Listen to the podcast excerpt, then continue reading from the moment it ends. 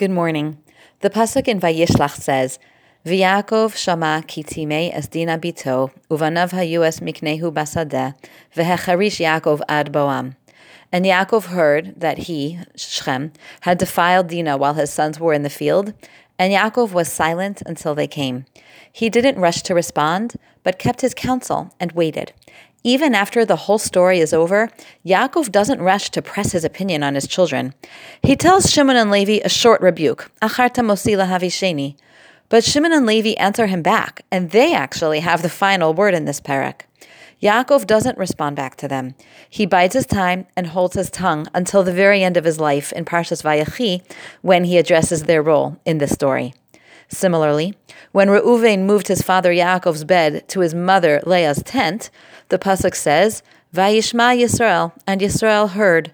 Yaakov noticed what happened, but he waited. He didn't respond immediately. Here also, he waited until Vayachi, his final blessing to Reuven, to rebuke him for this action. What can we take away from this? We mothers can be strongly tempted to address problems with our children right away.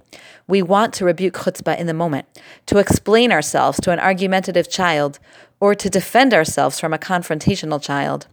While certainly, particularly with young children and little issues, it is important to correct them promptly and often to give feedback quickly.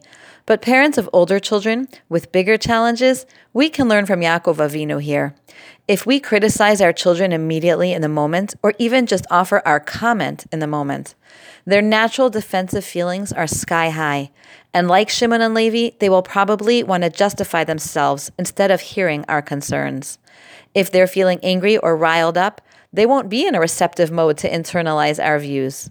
We may feel momentarily better off by getting it off our chest, but we won't have reached our children's hearts. We won't have been mechanech. When we wait to respond and take the time to let our emotions calm down and clarify our thoughts, we're doing more than speaking to deaf ears. We're waiting to speak in a time and a manner that our children can hear us. That is high level parenting.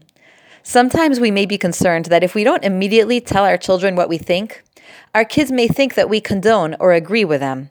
I'd like to suggest that isn't so. Our children watch us all the time. They hear us all the time, and they know what our values are. They know what we believe, and they know what we think. They're aware of our opinions of their actions, even when we don't comment. By waiting to discuss is- but to discuss issues that arise until the time is right, our children don't think we don't care.